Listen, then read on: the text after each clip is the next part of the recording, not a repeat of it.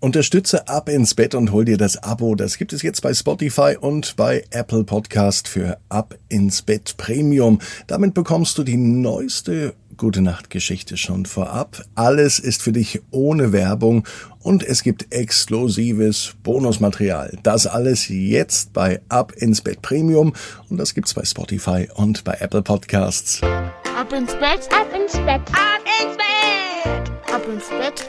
Der Kinderpodcast. Hier ist euer Lieblingspodcast. Hier ist Ab ins Bett mit der 616. Gute Nacht Geschichte für Mittwochabend, den 4. Mai. Ich bin Marco und ich freue mich heute ganz besonders, dass ihr mit dabei seid, denn jetzt kommt zunächst das Recken und das Strecken. Nehmt die Arme und die Beine, die Hände und die Füße und reckt und streckt alles so weit weg vom Körper, wie es nur geht. Macht euch ganz, ganz, ganz, ganz lang.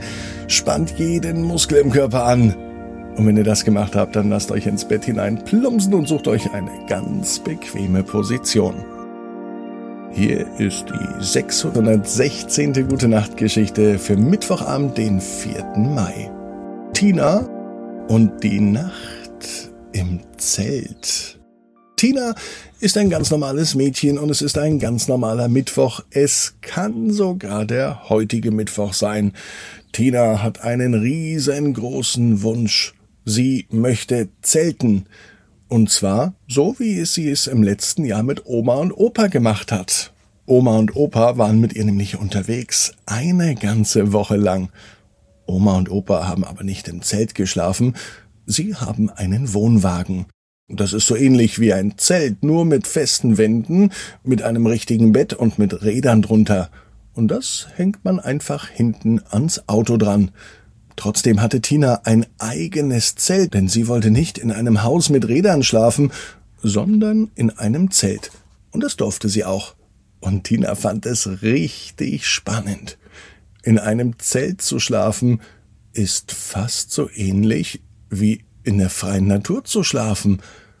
Denn das draußen und außen ist nur millimeterweit entfernt.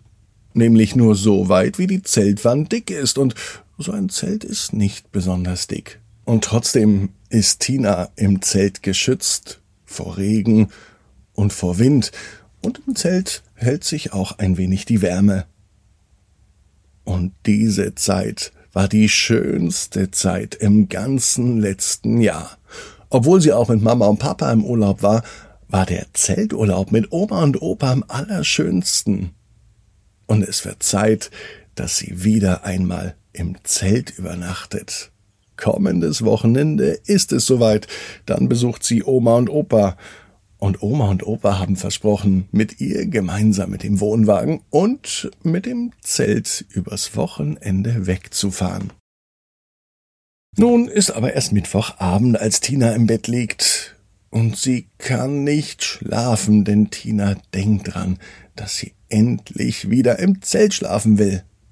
Sie möchte nachts den Wind pfeifen hören und abends nochmal den Reißverschluss vom Zelt öffnen, den Kopf rausstrecken und die Sterne beobachten.